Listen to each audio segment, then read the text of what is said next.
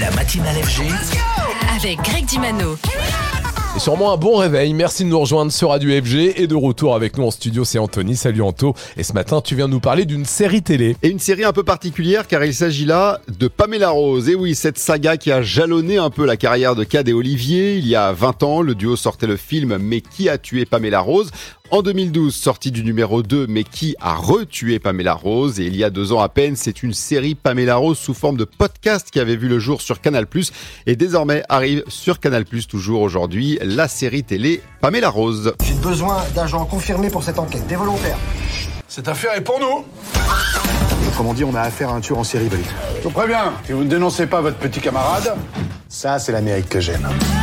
Et cette enquête emmenée par les deux flics improbables, Richard Bellit et Douglas Reaper, les emmène sur le terrain pour traquer un mystérieux tueur en série qui s'en prend à des youtubeurs.